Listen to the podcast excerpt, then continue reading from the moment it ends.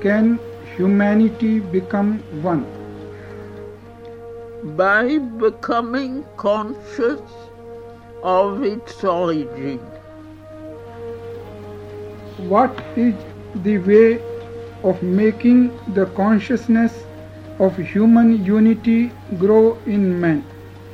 Spiritual education. That is to say, an education which gives more importance to the growth of the spirit than to any religious or moral teaching or to the material so-called knowledge.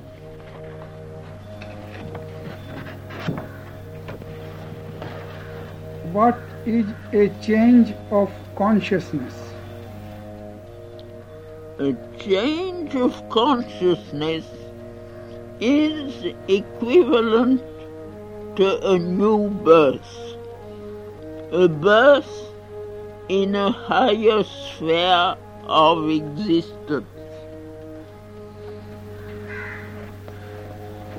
How can a change of consciousness change the life upon earth?